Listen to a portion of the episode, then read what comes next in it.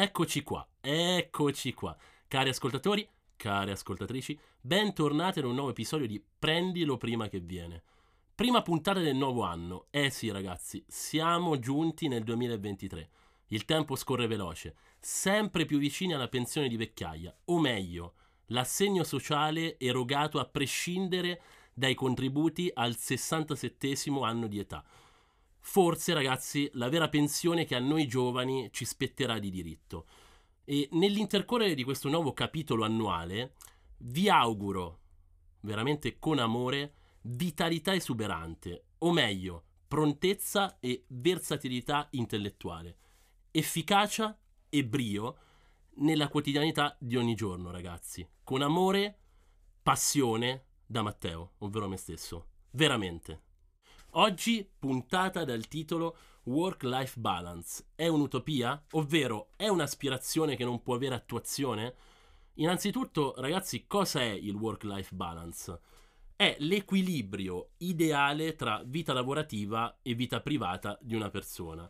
E mm, fondamentalmente si tratta di un vero e proprio concetto esistenziale che vede nella massima felicità del dipendente mh, mm, un combustibile per un lavoro produttivo e soddisfacente e che mette datore di lavoro e mh, mm, dipendente sullo stesso piano di responsabilità.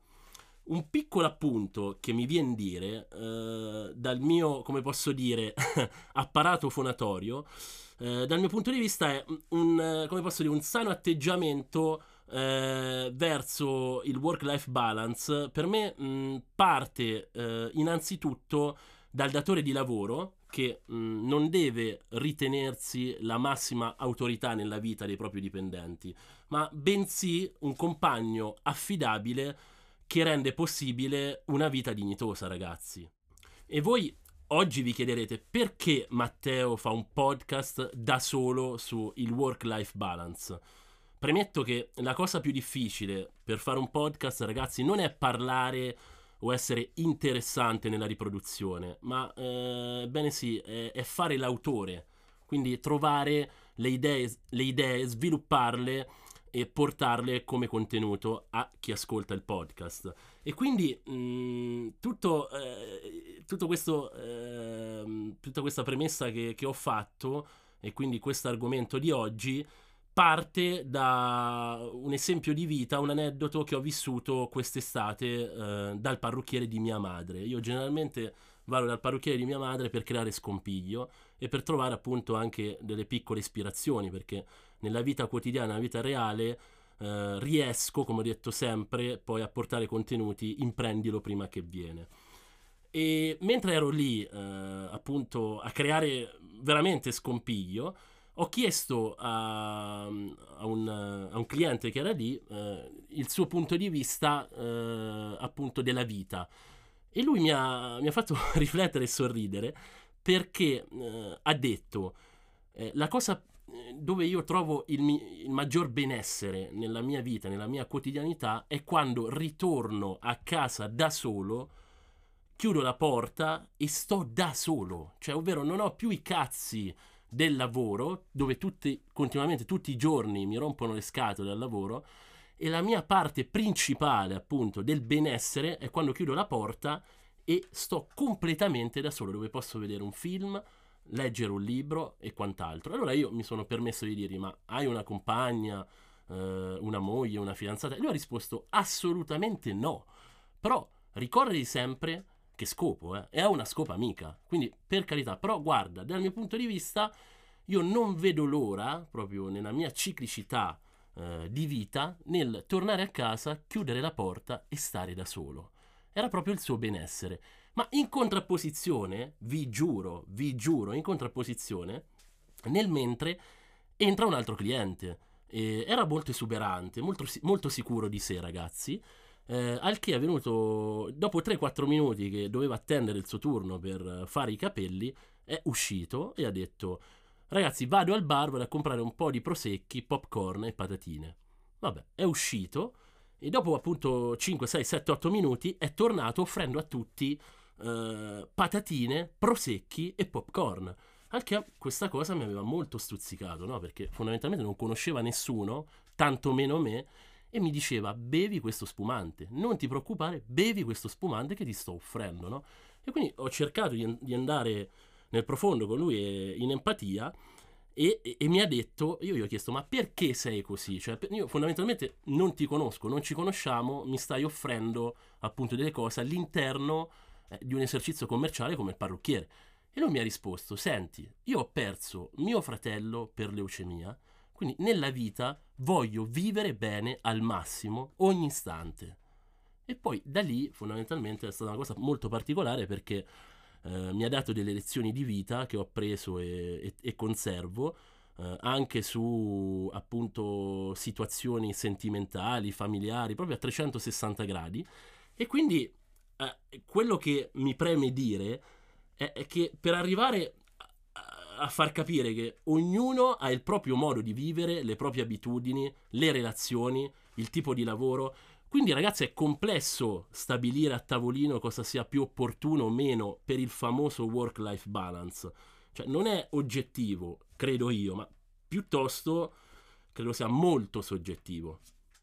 E ovviamente non mi permetterei mai, sia mai, di affrontare un podcast su questo argomento e trovare l'oasi nel deserto e dire wow, ho scoperto l'acqua, ora sono la persona più intraprendente e come posso dire, ho trovato la pozione magica per dire che io sia onnisciente e trovare la soluzione per questo benedetto equilibrio del work-life balance. Non è assolutamente mia intenzione dare esplicitamente istruzioni. Eh, penso che eh, una proposta tale no, non può esistere perché le persone sono troppo diverse e hanno esigenze e soprattutto, credo, ragazzi, valori troppo diversi. E credo che un modello eh, di riferimento però sia rappresentato mh, mm, sì, da un dipendente che abbia un interesse fondamentale, eh, come posso dire, a condurre una vita privata e professionale sana ed equilibrata. E, sicuramente una vita professionale e privata sana richiede molti fattori interdipendenti, ragazzi. E quindi il work-life balance credo sia l'arte di implementare il maggior numero possibile di questi fattori in entrambe ovviamente le aree senza causare soprattutto danni altrove ragazzi e quindi è importante sapere cosa appartiene a una buona vita lavorativa e cosa a una buona vita privata e come i vari fattori sono appunto interconnessi.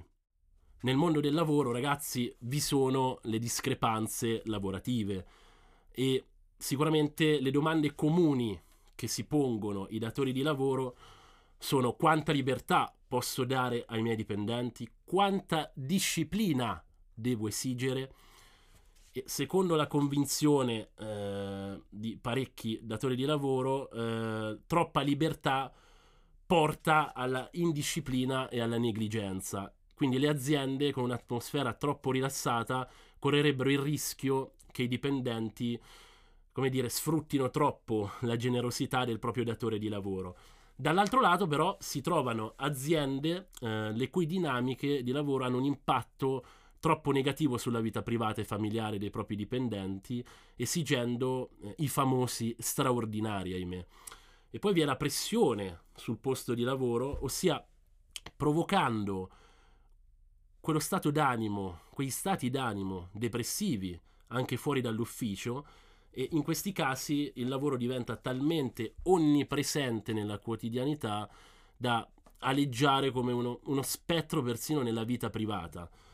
E infine il sovraccarico di lavoro, la depressione e la sindrome di burnout, ovvero questa, mi piace questo termine, ragazzi, quando impazzisci, cioè quando esplodi completamente, sono le conseguenze, credo, frequenti eh, di un crucciolo, credo, eh, di un sistema ovvero economico in cui la crescita è ancora la massima comune di base, mentre purtroppo, ahimè, la felicità personale eh, è una questione del tutto individuale. E queste a grandi linee sono le vicissitudini lavorative che spezzano l'alettone del nostro aeroplano, no? E portano a interrogarsi al fatidico work-life balance, raga, per sopperire, credo, a una possibile, come posso dire, a un possibile velivolo schiantato al suolo. Cari ascoltatori, ora arriviamo all'endocarpo di questo podcast, appunto sul work-life balance, l'equilibrio tra la vita privata e quella lavorativa. Io credo sia la parola balance la ciccia sostanziosa per arrivare al dunque su questo argomento, ovvero la parola equilibrio in italiano. E per alcuni l'equilibrio si ottiene distribuendo la stessa quantità di tempo ed energia in entrambi i settori, mentre altri adattano il bilanciamento in relazione alle circostanze vissute. Pertanto, raga, l'equilibrio sarà ottenuto nel momento in cui l'individuo percepisce di essere giunto ad un esito soddisfacente per se stesso. E parlare di equilibrio equivale a parlare di benessere psicologico, che l'OMS, che da due anni a questa parte conosciamo bene, ovvero l'Organizzazione Mondiale della Sanità, definisce come una condizione nella quale l'individuo riesce a mettere in atto le capacità cognitive ed emozionali possedute e si dimostra in grado di rapportarsi efficacemente con la società, fornisce risposte adeguate agli eventi quotidiani, crea relazioni interpersonali mature e soddisfacenti e soprattutto si adatta in modo resiliente ai mutamenti ambientali e riconosce i propri stati interiori. Infine, tutto ciò conduce ad un bilanciamento tra il sé, le proprie risorse, i propri bisogni, le capacità di relazionarsi con se stesso e con gli altri, la resilienza e un buon insight. Il benessere psicologico, quello che ci ricordava il cliente dal parrucchiere, ovvero no, che, di non vedere l'ora di tornare a casa da solo, è una dinamica complessa da affrontare. Facile a dirlo, però eh, per affrontarlo ho preso ispirazione ed è stato molto soddisfacente per me la psicologa Carol Riff che nel 1989 ha identificato gli elementi indicatori di benessere. Questa è una cosa molto molto particolare che mi ha fatto riflettere e io credo che dal mio punto di vista, ovviamente, cari ascoltatori, sia la chiave per riuscire perlomeno a raggiungere o per vedere la luce nel work-life balance. E ovviamente questi elementi indicatori di benessere che in riferimento al raggiungimento del welfare dovrebbero appunto caratterizzare anche la sfera lavorativa. E il primo elemento è l'autonomia, ovvero l'intesa come la capacità di fornire una valutazione adeguata di se stessi, vivere la propria vita in maniera indipendente, sviluppare, questo è importante, sviluppare un pensiero personale ed autonomo rispetto a quanto recepito dalla società. Essere in grado di prendere decisioni importanti in autonomia, non preoccuparsi eccessivamente del giudizio e delle aspettative altrui. Già questo come primo punto, se ti soffermi e vai a riflettere, è veramente, ma veramente comple- complesso anche nella, diciamo, nel contesto in cui viviamo noi quotidianamente no? e nella società. Il secondo punto è la padronanza del contesto, ovvero essere in grado di condizionare attivamente l'ambiente circostante, individuando le opportunità e fronteggiando le avversità. Anche questo, ragazzi, molto molto molto interessante. Mentre il terzo adesso spopola, è molto in voga anche nei social, ovvero la crescita personale, ovvero percepire se stessi come individui in continuo miglioramento ed in grado di apprendere tutto ciò che è necessario al proprio sviluppo ed all'espressione del proprio potenziale. Assolutamente, condivido. Il, il quarto punto sono le relazioni positive con gli altri, quindi stabilire relazioni interpersonali caratterizzate da fiducia, empatia, reciprocità, intimità ed affetto.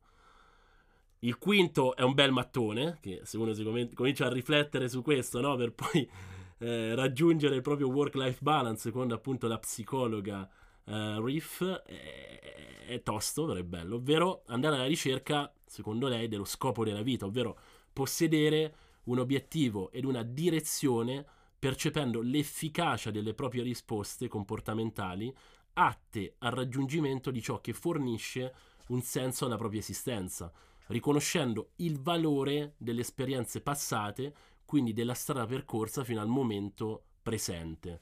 E l'ultima, credo che sia forse la più complessa, eh, perlomeno per me, però piano piano ci dobbiamo lavorare un po' tutti, però è complessa veramente l'ultima, ovvero l'accettazione di sé, ovvero conoscere ed accettare se stessi, comprendendo pregi e difetti, costruendo e mantenendo un dialogo, questo è importante, un dialogo interiore positivo, accogliente e non giudicante verso gli inevitabili errori compiuti durante il corso della vita. Questa è una cosa pazzesca. Solo, solo leggerla sono emozionato in 365 lingue, sentimenti e emozioni. Cari ascoltatori, quando parliamo di benessere facciamo sempre riferimento ad un insieme di fattori di natura psicologica, fisica e sociale. E questa psicologa ha studiato l'ambito del benessere prima ancora che fosse un argomento diffuso. E vent'anni prima che iniziassimo tutti a parlare di benessere e prosperità, work-life balance, lei stava già lavorando su questo tema ed ha finito col creare questo modello che vi ho appunto parlato prima dei famosi punti raccontati in precedenza del benessere psicologico. E la cosa cruciale è che ad oggi è uno dei più scientificamente comprovati ed empiricamente rigorosi. Ovvero Carol Riff è stata ispirata da due aspetti, cari ascoltatori. Il primo è il fatto che il benessere non dovrebbe essere ridotto alle descrizioni mediche o biologiche, ma tradursi in una questione filosofica relativa al significato di una buona vita. Secondo, il fatto che le teorie psicologiche del benessere a quel tempo ovviamente mancavano, come posso dire, di rigore empirico, perché non erano state e non potevano essere testate. Quindi per costruire una teoria che unisse le questioni filosofiche con l'empirismo scientifico, la psicologa Riff ha fatto una selezione, molto figo questo, di teorie e ricerche sul benessere. Quindi lei dove è andata alla ricerca?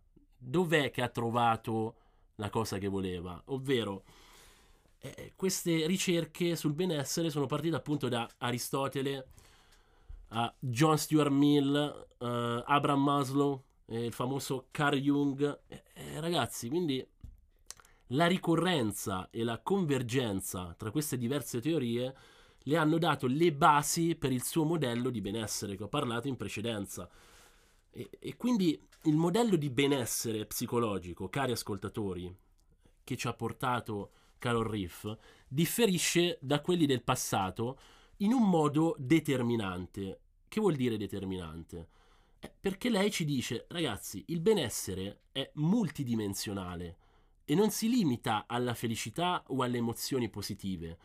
Una buona vita deve essere equilibrata tenendo conto dell'insieme dei diversi fattori da lei identificati e che ho parlato prima, piuttosto che strettamente focalizzata su uno solo di questi punti che ha, menzio- eh, che ha prodotto la psicologa Riff. E quindi lei ha basato questo principio addirittura sull'etica. Adesso mi, ce, la, ce, l'avranno con me per tutta la vita eh, quelli che studiano più di me e sono più afferrati, eh, cioè più conformi alla filosofia e quant'altro, quant'altro ovvero sul principio, eh, sull'etica nicoma Cea di Aristotele. Scusate, chiedo scusa, però lei ci tenevo a menzionare questa cosa perché l'etica nicomacea di Aristotele è una raccolta basata sulle lezioni tenute da Aristotele ed è considerato il primo trattato sull'etica come argomento filosofico specifico. E quindi la psicologa è molto figa sta dinamica, ragazzi. Vi dico la verità. Vi dico proprio la verità perché mi ha colpito molto. Quindi eh, riuscire a raggiungere no? una, una, teoria no? e, e, ispirarsi no? a questi grandi nomi mi ha veramente colpito. E quindi in cui l'obiettivo della vita non è sentirsi bene, ma è piuttosto, come dice Aristotele, vivere virtuosamente, raga.